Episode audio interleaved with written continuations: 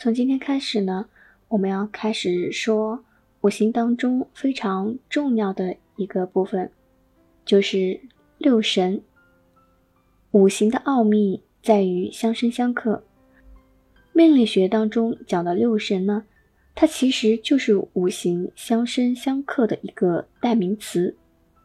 用五行的相生相克去衡量一个人的命。那么，这种相生相克的情形呢，刚好有六种恰当的比喻，所以呢，就是六神。但是在实际上，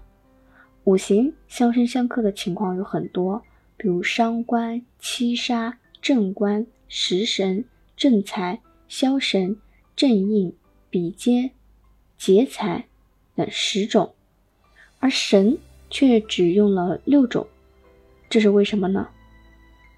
因为啊，在这些情况当中呢，像比肩、劫财呢，它是不能成为独立的一个命格的，而是偏向正财与正印，所以呢，又被合称为财印。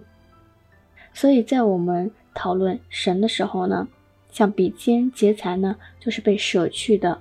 然后再合并正财、正印为财印，然后刚好就得到了六种。这样的一个情况，因此呢，我们称为六神。